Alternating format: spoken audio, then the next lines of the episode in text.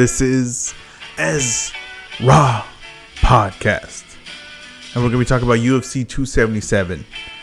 Amanda Nunes versus Julian Pena. Well, really, it's Julian Pena versus Amanda Nunes, number two. And it was the defense of the massive upset that Pena pulled off against Amanda Nunes. And the fight played out early on exactly how I thought it played out. I knew that Pena would need Nunes to give her some stuff for her to have success. That she couldn't just take it. That she wasn't skilled enough to make the things happen for herself. She needed Nunes to play along.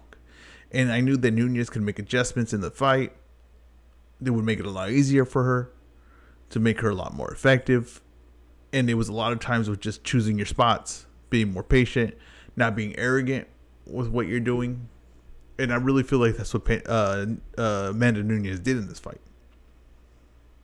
Now, it doesn't mean it wasn't a competitive fight because it was a competitive fight.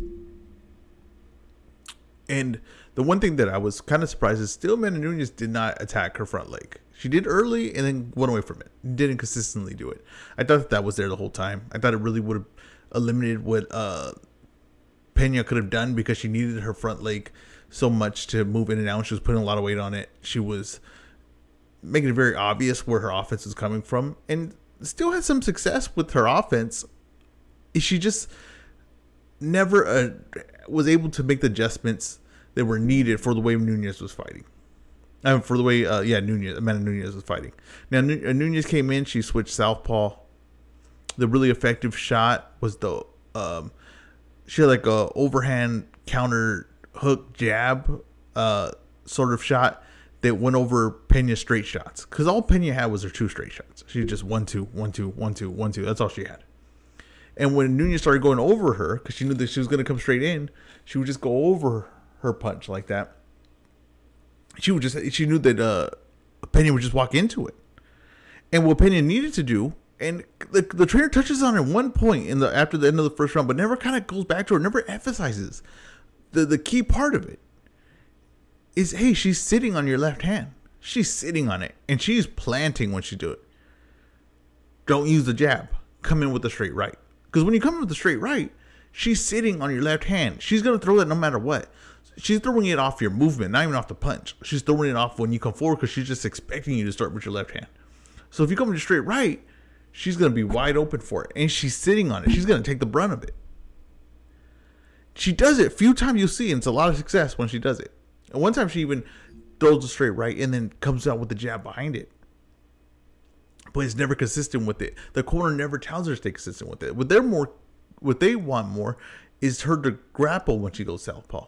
Now, not saying that that was was a bad idea, but it just was. Yes, that's one thing, but why not have success at both things, right? Why not? Yes, have the grapple, but also you can land a big shot and then get into the grappling, right?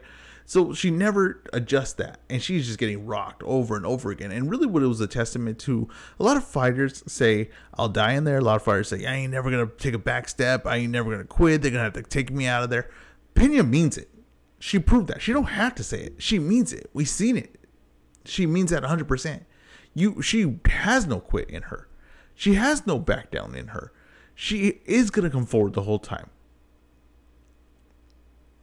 she proved that there. I don't need. I I've heard many people say that they'll die in the ring or die in the cage.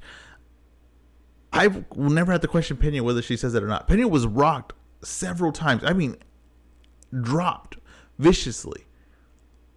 Got up and was still trying to apply the same offense again, even though she knew that that was going to happen over and over again. It was brutal the shot she was taking, and she was still coming forward. Now, when it got to the ground, and I had pointed out that in the first fight, if you look at the first round, Amanda Nunes really kind of dominates the ground, even the grappling. She really does. She gets on top and she's kind of throwing uh, Pena where she wants her. Now in this fight, it was a lot. I think it was a little more competitive on top. I still think the Amanda Nunes felt comfortable on top. I also felt like she was a little bit tired and needed. She said like, I think that this is a little maybe a more risky, but I still feel safe doing it. So she would take her down and control on top and fight off the armbar, triangle, and omoplata attempts and maybe the omoplata tip was never really there, but the reason why Pena was going for uh, the omoplata was to get herself. It was more of a defensive tactic to get herself in a better position. And she kept going for the same thing over and over again, and she got close. She got damn close a few times. But Nunes was too tired to really just say like, "I will keep it standing." She really wanted to go to the ground because of exhaustion. Why would she have to take the, take those chances? And Pena, like I said, it was tough the whole whole day, but it was a, it was a 5-0 fight, but a very competitive fight.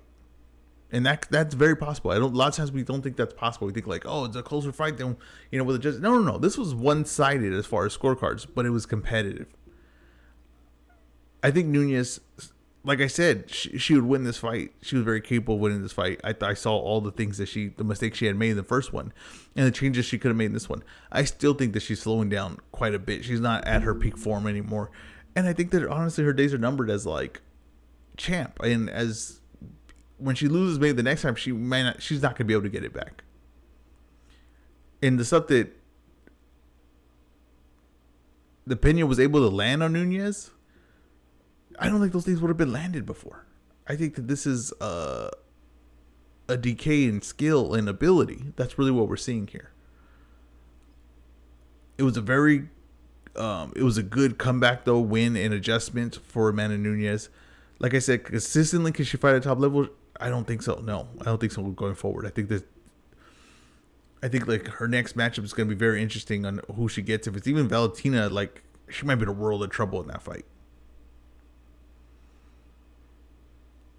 And as far as uh, Pena, you know, she's always gonna be limited. I, I, I don't I don't see her consistently being a top level fighter. I, I, just don't see that in her. I don't see her have that have that kind of ability. Now she has a lot of heart. She has a lot of willpower. She has a lot of. She doesn't have any quit in her at all. So she, that's how she got to this position. But skill level, I just there wasn't even from with the last performance. There wasn't even really any gain to this performance. It was the same exact. I I don't see her competing at the top of anything. I, it was a it was a great win that she got. I don't expect her to stay at the top level going forward. I'm curious how they match up Nunes. I tell you, Valentina would would be a lot of trouble for her. But there's some other girls at um her weight class that could possibly trouble because the skill gap has has diminished a lot. And in the striking, like the most important her important part of her game, she could be hit and she could be beat to the punch and she's not reacting um, as well to the shots, but she's not even reacting to like move from the shots right now. So we got to see going forward, but I, I don't expect uh, Nunes' reign to be long this time around if she continues to fight.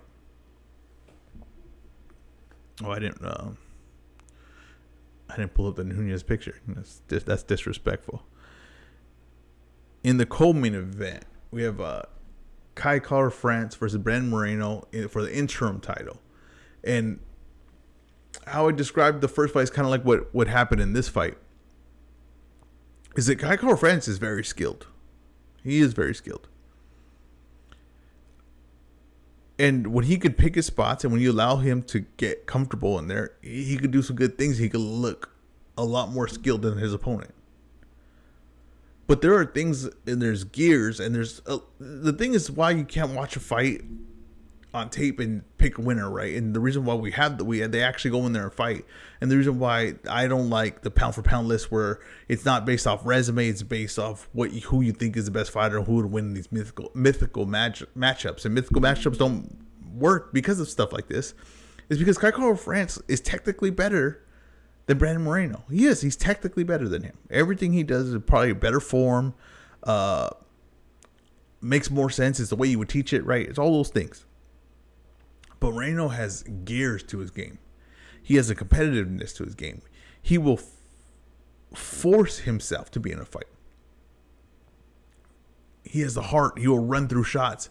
He, he's durable. All those things, those are hard to measure. And there's things why guys are effective that maybe you can't understand or explain technique wise, right? But what happened in the first fight was Kai France was looking good, technically. But when Moreno took it to the next gear, Kai Kara-France couldn't keep up with it. He could not keep up with the gear. And Moreno forced a fight on him that he could not keep the pace of. It was too much for him. In this fight, Moreno starts out very good. Like I said, Moreno had proof from the first fight. So did Kai Kara-France, but Moreno had two as well. So I knew that this fight would have more skill to it, and it did. And Kai Kara France looked good. Moreno looked very good early. And then there was a point in the round where Kai France takes control of the fight and he's doing whatever he wants. And it looks like, oh well, Moreno's Moreno's out of this one. He's he's not going to be able to compete with him. And it looks like there's a, a, a huge gap in the skill. And he, and Moreno takes some big shots while he's on the ground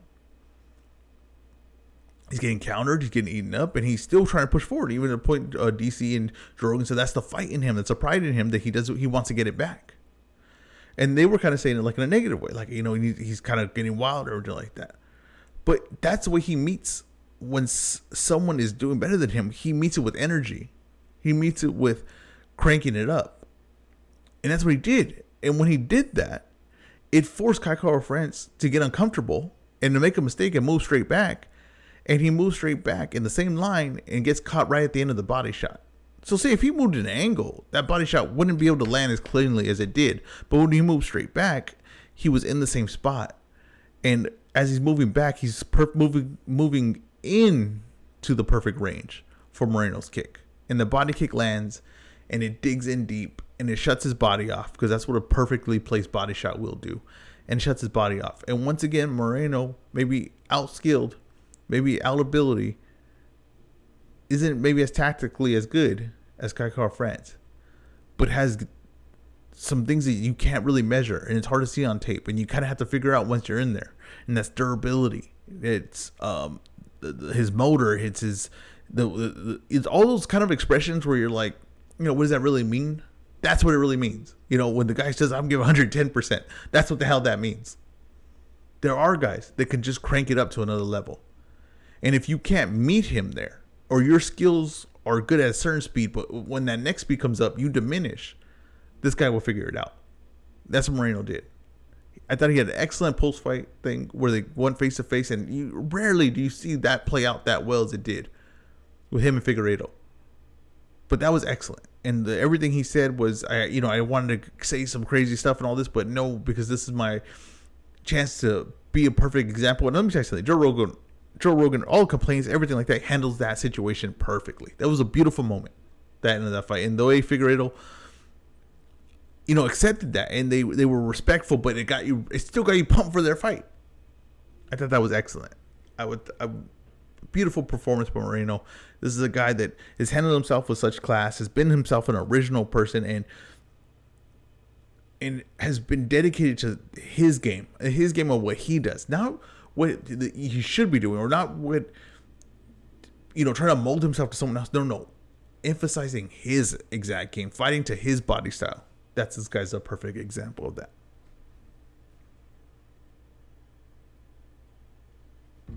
The fight before that, you have Derrick Lewis versus Pavlovich, and exactly what I said. I mean, exa- go back to look to the podcast that I break down this UFC card, and look what I said about this fight. And look what I said about um, Derrick Lewis and how he will now have quit in him. Before Derrick Lewis takes all these shots and nothing and lands his big shot in between them.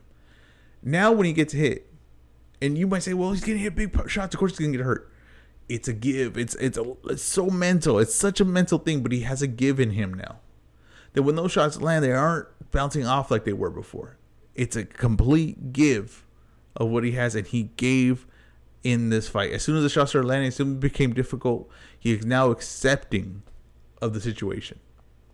And he fell face forward. And I don't know what the ref's supposed to do in that situation. He land face forward and the guy lands shots right on the top of your head. The ref he put himself to get stopped like that. There was, you know, oh I got back up, that's fine you at that instance, I didn't know that was gonna play out that you were gonna get up like that. But that instance of you falling face forward like that and putting yourself out like that and putting yourself in that position, I had to stop it. I had to protect you. It was a good stoppage. It was a great stoppage. And it was exactly 100% how I called this fight. He had given him. I, I, I nailed this card. I mean, we got to be honest. I, I completely nailed this card. He had to give it him, and then he exposed it. And Pavlovich exposed it. I'm interested in seeing Pavlovich. This guy can hit. He's got good distance on his punches. He seems, um, he doesn't seem to panicky, and he it, doesn't take long to get started. he, he seems like he's ready to go from the opening bell. Sometimes it takes guys to warm up. He doesn't have that, and that's a huge advantage. The, if you have that kind of power, that kind of distance, and you can get started right away, you could get guys out cold. And that leads me to the next fight because that's exactly what happens. Pantoja versus Perez in a fight that you know I don't. They're definitely not fighting for the title next, but definitely put themselves in a good position to fight uh, the winner, Figueiredo Moreno. And what Pantoja does is, um, a lot of times, like you think strategy, and you think, uh, you know, I'm gonna hit him. Uh, I'm gonna block on this side. I'm gonna move to this side. I'm gonna set him up for this shot. And there's other things, a little more basic, I guess, is also like the speed or pace of the fight, right? And what Pantoja decided to do was, I'm gonna go out there and try to catch him cold, and he does. He catches him cold. What do you What do you think I mean when I say he's gonna catch him cold? Is a lot of times it takes time for a fighter to warm up. Exactly what I was saying about the fight before. It takes time for a fighter to warm up to get him in the motions and to get comfortable with the shots landing, comfortable with the speed.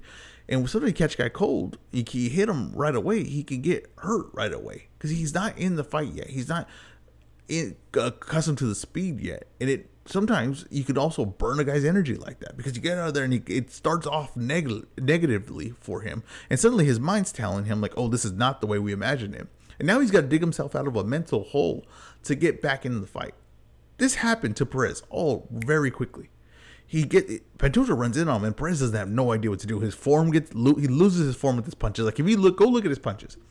Go look at his punches when Pantoja rushes him. I mean, it's amateurs of, all amateur, and I'm that's not Perez as a fighter. I'm that's not anything with Perez. It was the the speed of which Pantoja came in. He caught him cold, didn't allow him to adjust, didn't allow him to get comfortable in there. And when things started going south, and it was not the fight he wanted, mentally, it played a big trick on him and put him in a hole. And when as soon as he got to his back, it was over it was all the things that he had imagined going into this fight and how he played out in his head. He had never imagined it playing out like this. And when it was something that he hadn't imagined, something he hadn't thought about, something he hadn't thought about, this might happen. Because maybe he did think, oh, I'll get hurt in this fight, but I'll come back. But I guarantee he thought maybe I'll get hurt second round, maybe I'll get hurt in the fourth round. I don't think he thought this guy's gonna run all over me. I'm not gonna know what to do. He's gonna get on my back. He never thought that. And when this played out that way, slowly but surely,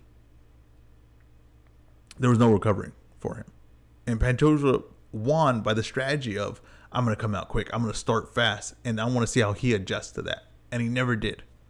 It could have backfired. Maybe Pantoja comes out too quick, doesn't catch the submission, and burns out his legs in that the, on his back, or comes out just too hard and burns out his energy. That could have possibly happened. But that's not the way it played out. The strategy worked out perfectly. And he, he catches him cold, comes in and beautiful performance and you know catches everybody's eye and takes advantage of the eyeballs that he got for this pay per view. It was I was really impressed, really impressed, and it just was a smart strategy on his part that really played uh, really played out well. Sometimes strategies work, you know what I mean, and sometimes you know, sometimes that strategy could have went either way. Like, you know, that could have been people could have been critical and been like, "Why'd you come out like that?" You know, with no thought process and feel out the fight or anything like that. And what if you would have came in and got caught? You know, coming in like that, or what if you, like I said, would have burned out and then would have been tired of the rest and trying to um, get a second win throughout the rest of the fight? See, that could have backfired on. People would have been real neg- negative. It would have been hindsight twenty twenty.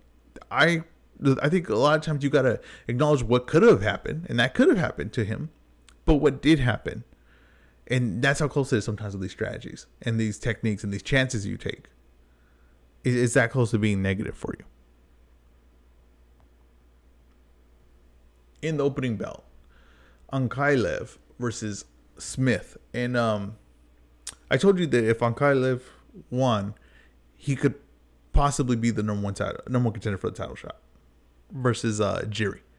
If Jiri doesn't fight Glover for in a rematch, and fight played out exactly how I thought it'd play out. I thought that Ankalaev is just too good technically. He's good distance. He won't be rushing to a fight. Like if a fight's gonna be boring, the fight's gonna be boring. He's okay with that. He doesn't need to do something to feel like the pressure of the crowd, but he's also can hit very hard. He's also very technical with his hands, uh, technical kicks.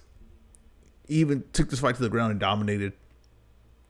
Smith has always never been able to compete at the highest level and also he's got some you know wear and tear on him. So this was a fight that perfect spot for Ankalaev, but I really think that this showed that he he to me I'm gonna say this right now he's the class of 205. Even though he's not champion, Jiri's champion. I understand this man is the class of 205. And if he fights Jerry next, or whoever he fights, it really above him, ranked above him, I'm picking Ankalaev. He, his tech, his patience, the distance, everything he does, I, I really enjoy. I, I think he's a, a beautiful fighter, and I think he's gonna be a problem. I'm not sure what guy 205 is gonna be able to keep up with him. This guy, um, he's just gonna be a problem for everyone. And I think even if he gets Jerry next, I would pick him to win. I, I do want to break that down, that fight down a little bit more, but I'm just right now I'm leaning heavy him. And I think that he had the performance that he needed. He looked dominant as he needed, and he's probably gonna look that way for. Honestly, the title shot might look that way if he fought Glover. It, it, there's not a guy right now that is at his level at 205. Thank you guys for listening. Please, you can you can follow me on YouTube as Raw Podcast. You can follow me on Twitter as Raw Boxing. Follow me on Instagram as Raw Boxing. Um, Spotify, Apple, all those things. Follow me, subscribe, review, leave five stars, leave a comment, all those good things. Get some interaction. I'll interact back. Uh, just thanks for guys for listening. This has been the Raw podcast.